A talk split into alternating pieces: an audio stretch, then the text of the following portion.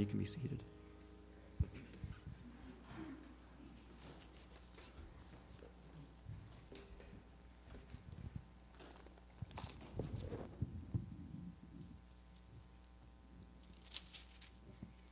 Good morning, everybody.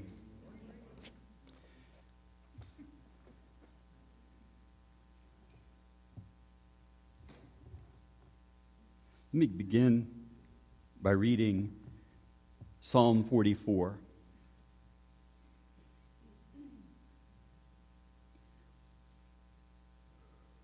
We have heard with our ears, O God. Our ancestors have told us what deeds you performed in their days, in the days of old.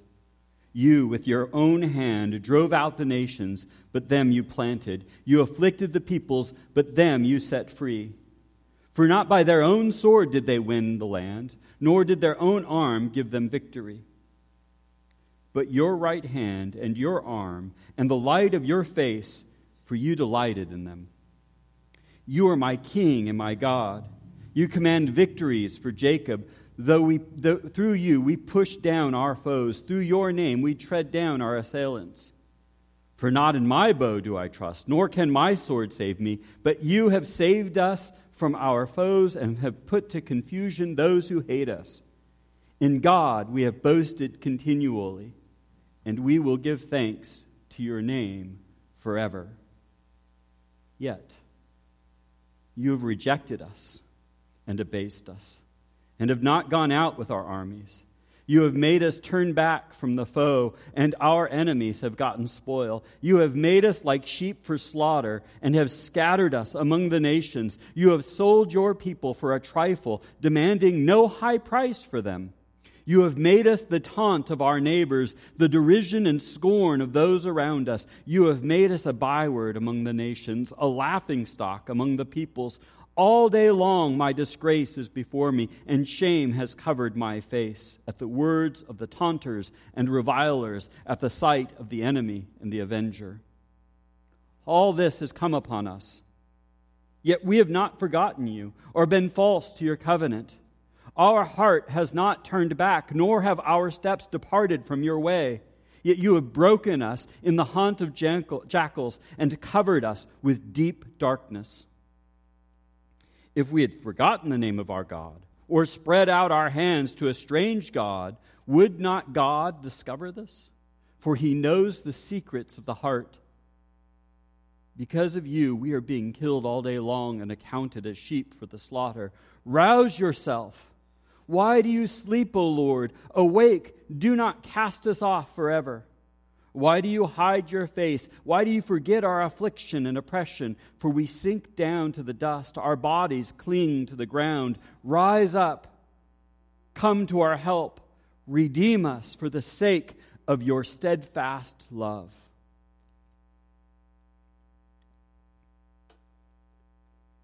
In a moment, I want to dive into that psalm and consider what the psalmist is saying, what the psalmist is singing. But first of all, I want to comment on the fact that this is a kind of a jarring experience for me being here this morning. I did not know when I came in here that you all practice spiritual gifts, and the gift of teleportation that Janelle practiced, where she was here and then at the beach and now back. I mean, that's just amazing. And so I'm not, I half suspect if this sermon doesn't go well, I'll end up being preaching at the beach or, someplace else, and just you will be gone, or maybe you'll disappear. I don't know how that works. I don't have that gift myself. And the other thing that was a bit unnerving to me is Lars was going through his communion meditation. It was not the fact that it was on a psalm, because he actually helped set me up in terms of some things I want to say to you.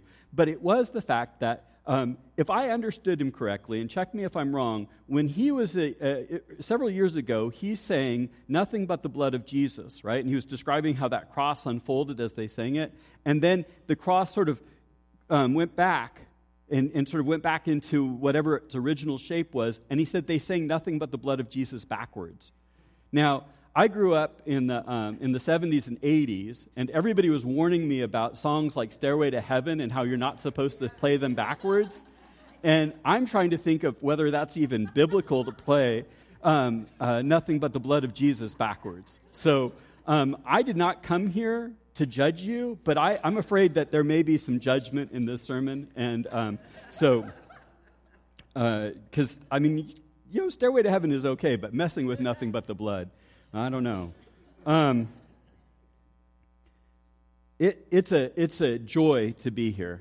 I think that I was here in the 1980s, late 1980s or mid 1980s. I became a Christian at the Torrance Church of Christ, and I was involved with the youth group for a couple of years there. And I remember going to some kind of Jesus and Me jam function, and I think it was here, and that was a goodly while ago, and so it's a delight to be back and to be here and to be with you. I'm really happy that my wife Shelley and my youngest son Elliot, my other three boys are in college, but I'm really happy that the three of us could be here. And I'm a professor of New Testament at Pepperdine, and I also work with Pepperdine's international programs. And so if you have questions about Pepperdine, you have questions about Harbor coming up at the end of April, beginning of May, or you have questions about anything to do with Pepperdine, I'm happy to answer them. If they're positive questions, if they're negative questions, I can refer you to people. But I'm glad to talk about Pepperdine. I love where I work. But I love the fact that where I work is a place where they asked me, hey, am I free to go and speak about God's word someplace. And I'm grateful to Brian for picking me up off the bench. You know, in middle school, I sat a long time on the bench waiting to be chosen, and I don't know how long I was. I don't know what the inner workings, but Brian picked me up and chose me to come this Sunday. I will note that he's not here, but we won't make anything out of that. But I hope that that this morning is a blessing to you. And let me just say that my main point is to help us to appreciate the beauty and the power of the Psalms, and specifically of Psalm 44. But really, Psalm 44 as an entry into the Psalms. The Psalter, the book of Psalms, are such an odd group of writings in the whole of the New Testament. They're so famous and they're so influential, but they really stand apart from much of the rest of the Bible, the Old and New Testament. When we read the Bible, we approach it here in this conviction: this is the Word of God, and yet the Psalms are different as the Word of God than anything else that I can think of, or nearly anything else I can think of in the Bible, because where there are texts that are inspired in such a way that they are the words of God for us. Think of the Ten Commandments given to the Israelites and then recorded in Exodus chapter 20 or Deuteronomy chapter 5. Right? Those are God's words for us, or the words from the prophets. Right? There are words that describe what God is doing, words about God and God's behavior, God's actions, God's relationship with his peoples. That is the is also this inspired nature of the Scriptures. But the Psalms stand apart because they are inspired words of God, not about God or from God, but they are words that God gives to place on our lips, to open up our hearts before God. These are inspired words given to us to teach us how to speak to God.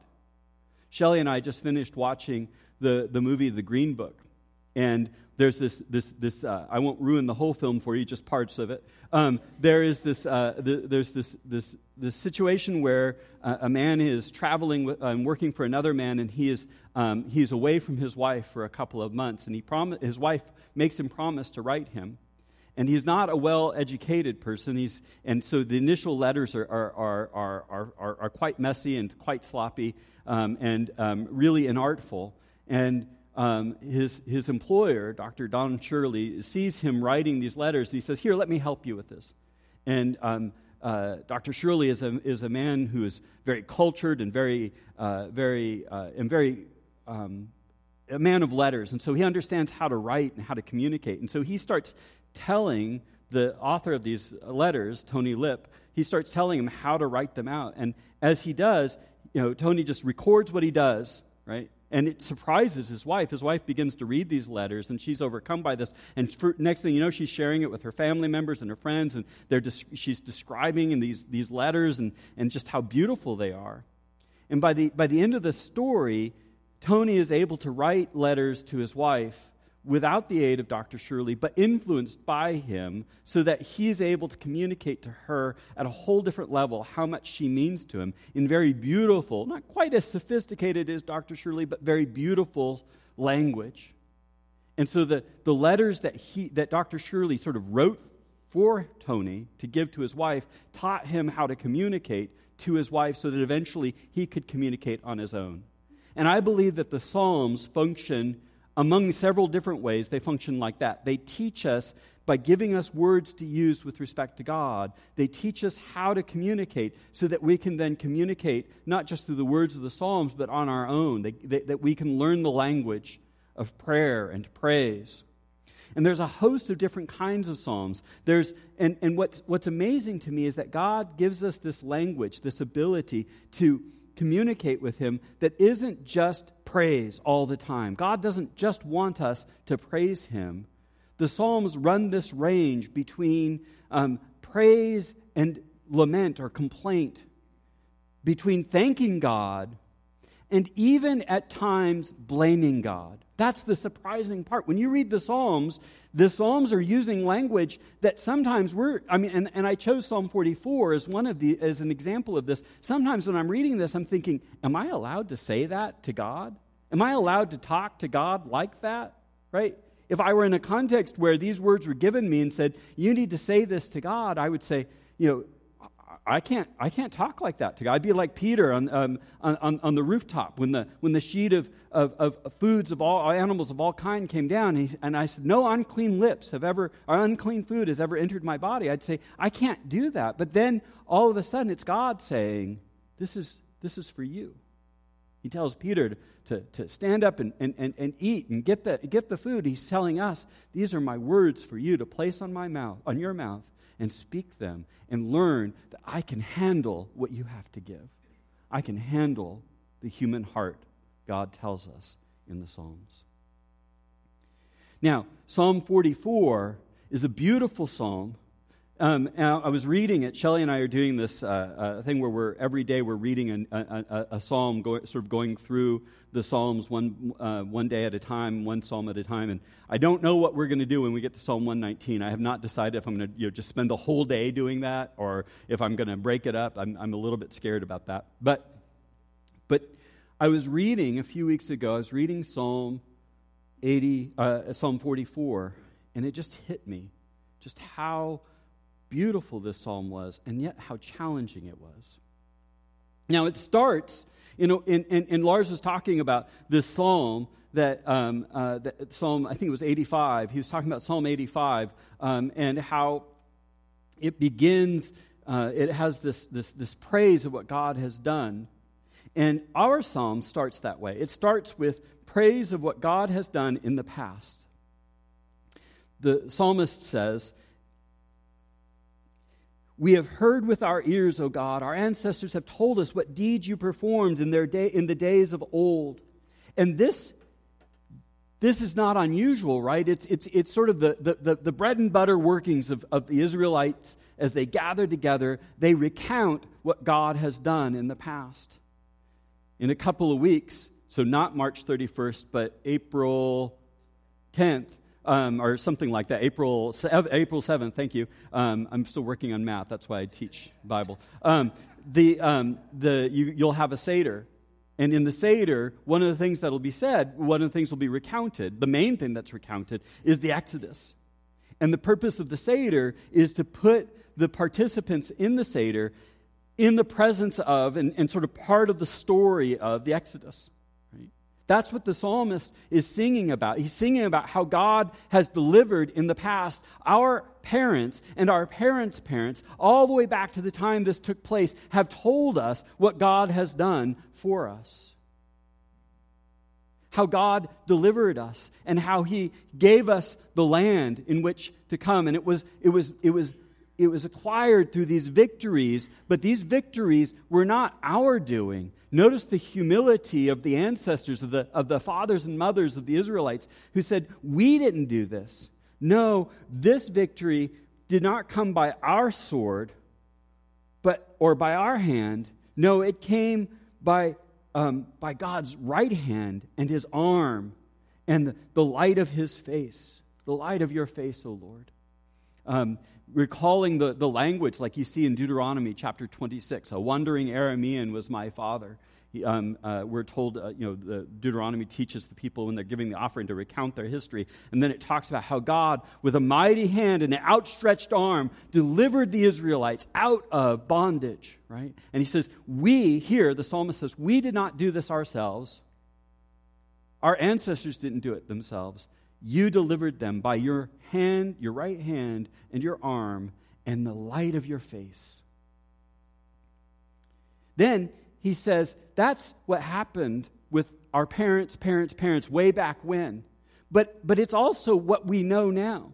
He goes on in the next section, verses 4 through 8, and he says, you are my king and my God. And here he speaks, perhaps this is the psalm, the psalmist is the king of Israel, speaking on behalf of the Israelites, or perhaps he takes on that persona, we don't know. But he says, you are my king and my God. You command victories. Through you we push down our foes. Again, notice, just like our ancestors did not trust in their weapons, but you delivered them. He says, for not in my bow do I trust, nor can my sword save me, but you have saved us from our foes and have put to confusion those who hate us. God is the one who delivers us. God is the one who rescues me, the psalmist says. He did it for my parents, and for my parents' parents all the way back into the time of the Exodus, and he's done it for me. This is the God who is my King and my Lord. In fact, he says in verse 8, I boast in this God. Now, we're sort of taught not to boast, but in the ancient world, right, the world of honor and shame, to identify somebody's worth, the way you did that was to honor them through praise and to boast about them. And what the psalmist is saying is, I boast in the Lord, which is both about how great and honorable the Lord is and how honorable, sort of a derivative honor, how honored I am to be God's person, to be part of God's people. So he boasts in the Lord. He has this honor because God is so honorable, so great. So this is this wonderful psalm, and in a sense, we're just like Psalm 85 at this point. We've recounted the history. We've stated where we are with respect to our relationship with God. We are dependent upon God. We trust in God, not in ourselves. But Psalm 85, that Lars was talking about earlier, it goes a different direction. It starts to talk about some things where we have failed. The surprising part of Psalm 44 is it starts to talk about where God seems to have failed. In fact, if you'll permit me, if we look at the language here, the psalmist is not saying that God seems to have failed.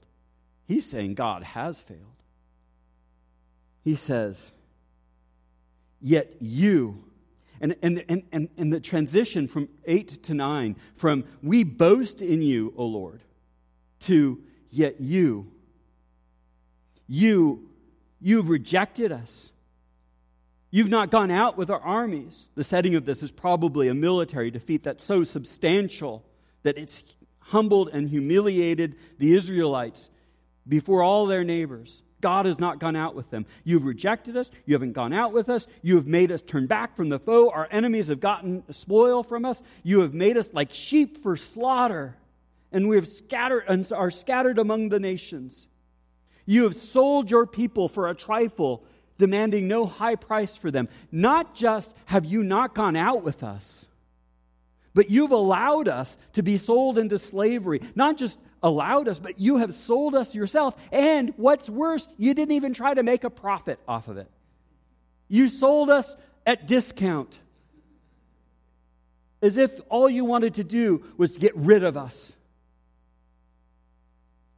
You have made us a taunt of our neighbors, so that when people see the Israelites, they're seeing them and they say, they don't have to come up with names to call the Israelites.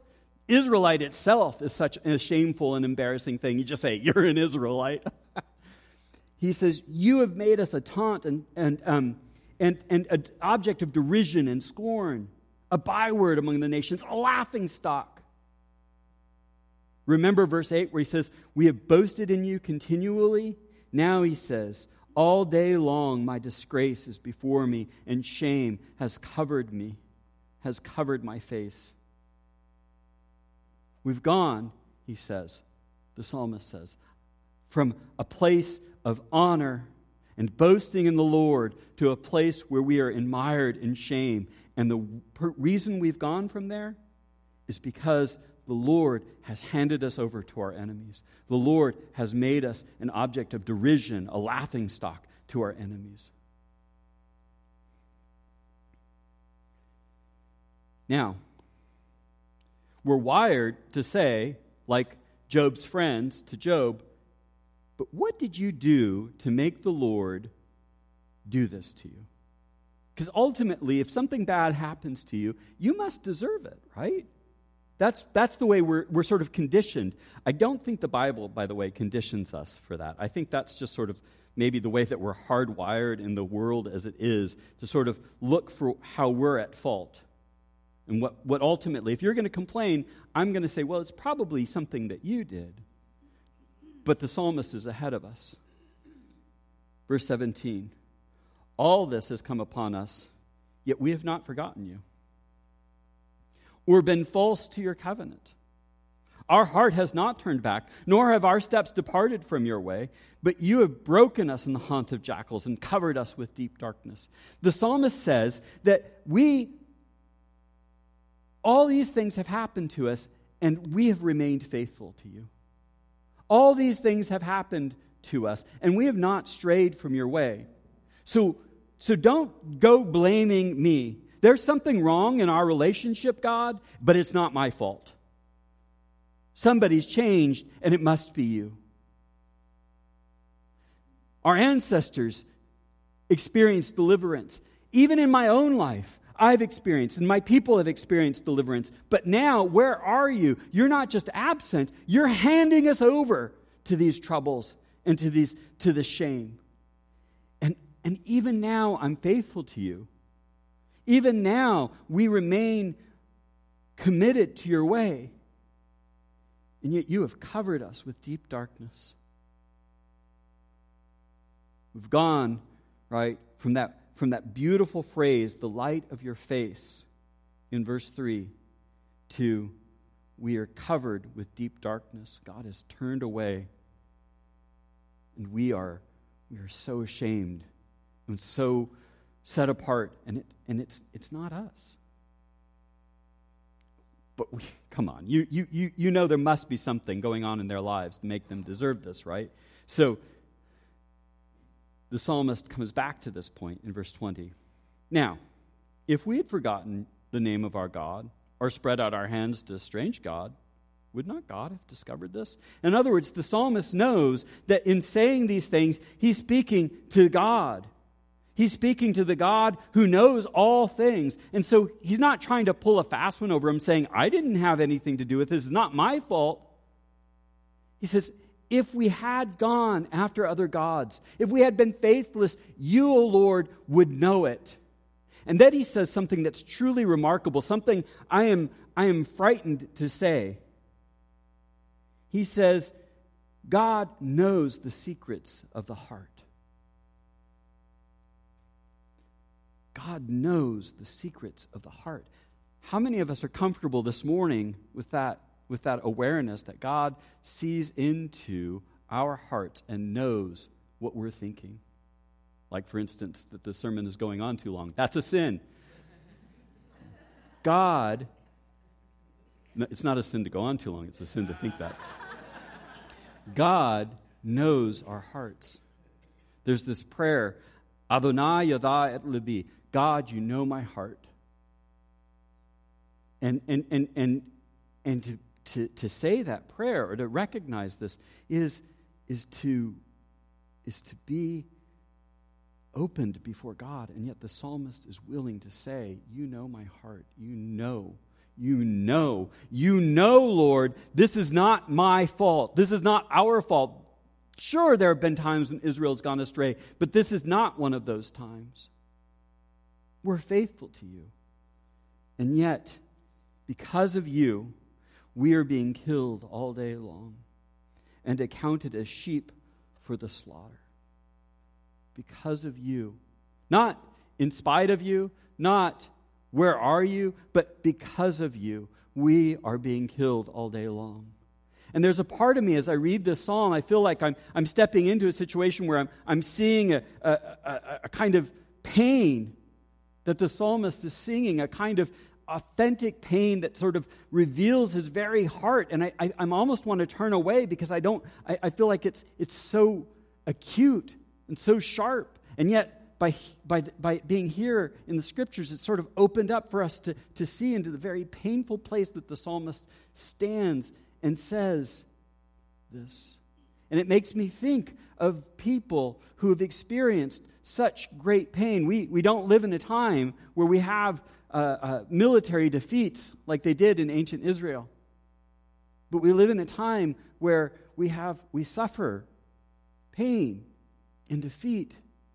And sometimes it's because of things that we've done. But there are times when we suffer and when people we know suffer for no reasons that we can account for. There's no reason to explain why that suffering is happening. And here, the psalmist is in a very similar place. Because of you, we are being killed all day long. And then he says, rouse yourself. He says, why do you sleep, O Lord? Wake up! He's talking to God. Calling upon God to pay attention. Calling upon God to open up his eyes and to see where he's at. It reminds me of the disciples on the boat with Jesus when the storms kicked up on the Sea of Galilee. Do you remember this from Mark chapter 4?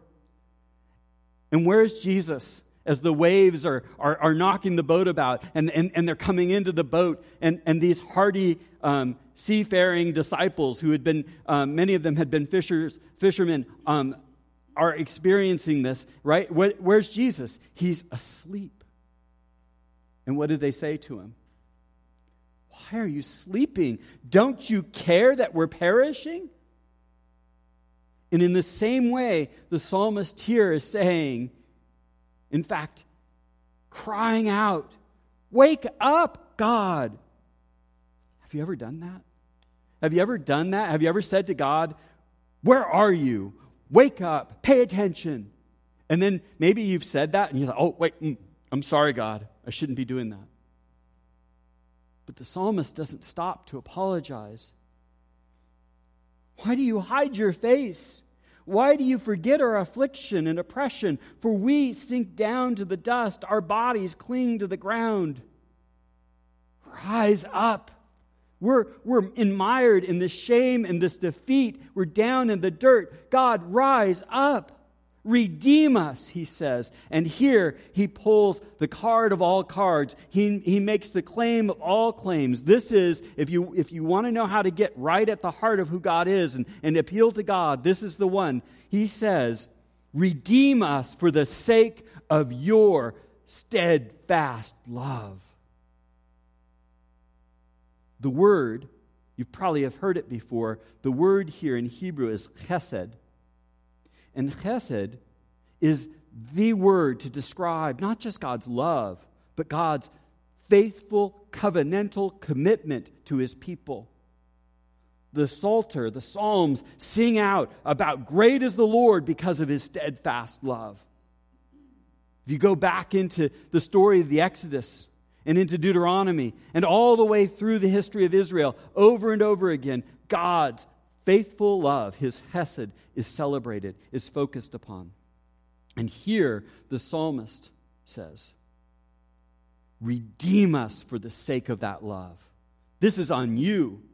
This is on what you said you would do, who you said you were, who you say you are. Do this, he says. And then the psalm ends. It's kind of surprising that it ends. Because if we go through the Psalter and we look at all these complaints, then there are a lot of them in the Psalms. There are a lot of complaints, but usually they follow a pattern. If we don't have time right now, but if you want to look at this, the best example, and it's short too, is Psalm 13. Psalm 13 describes a situation, makes a petition to God, complains about a circumstance, and then ends, surprisingly, with praise. Most of these complaint psalms end with praise. But every once in a while, a psalm just ends without any resolution, without any reorientation, to use the language that Lars was using, with just this sense of, where are you? Interestingly, Psalm 44 and Psalm 88 are two of those psalms. So Psalm 44 ends this way. And it doesn't play by the rules that we'd expect. We want resolution. We want this to be resolved. And this wake up redounds through all of the Psalms. It's unanswered. It goes through all of the Scriptures, and it seems to have no answer. It echoes through time, through centuries. The cry, where are you?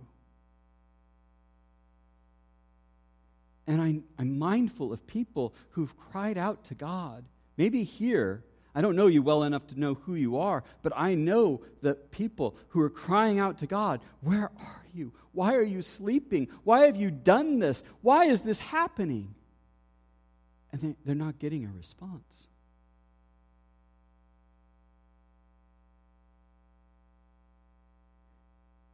It's so unsatisfying. The silence.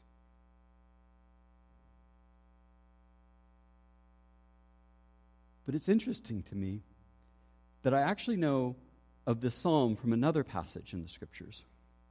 It shows up really kind of a surprising way.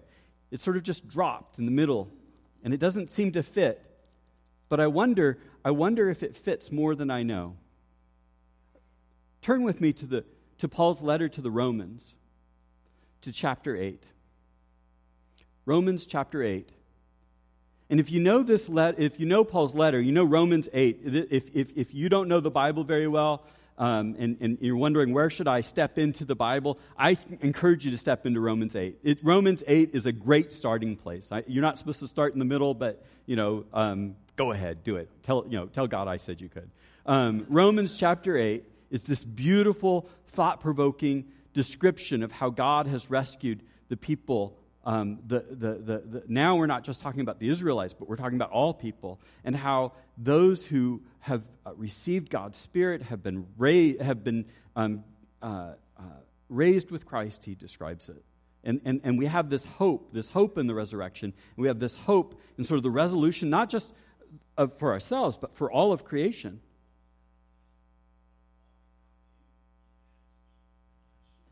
Is that your telephone ringer? Okay.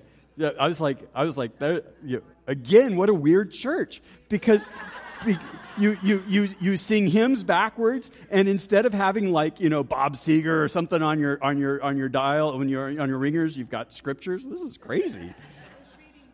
I know. It's probably doing a better job than I'm doing it. Anyway, in Romans 8, Paul.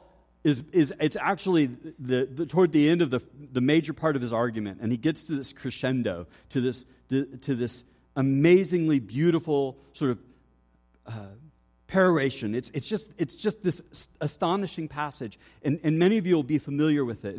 And it goes like this: What then are we to say about these things? Verse 31: If God is for us, who is against us? He who did not withhold his own Son, but gave him for all of us, will he not with him also give us everything else? Who will bring any charge against God's elect? It is God who justifies. Who is to condemn? It is Christ Jesus who died, yes, who is raised, who is at the right hand of God, who indeed intercedes for us. Who will separate us from the love of Christ?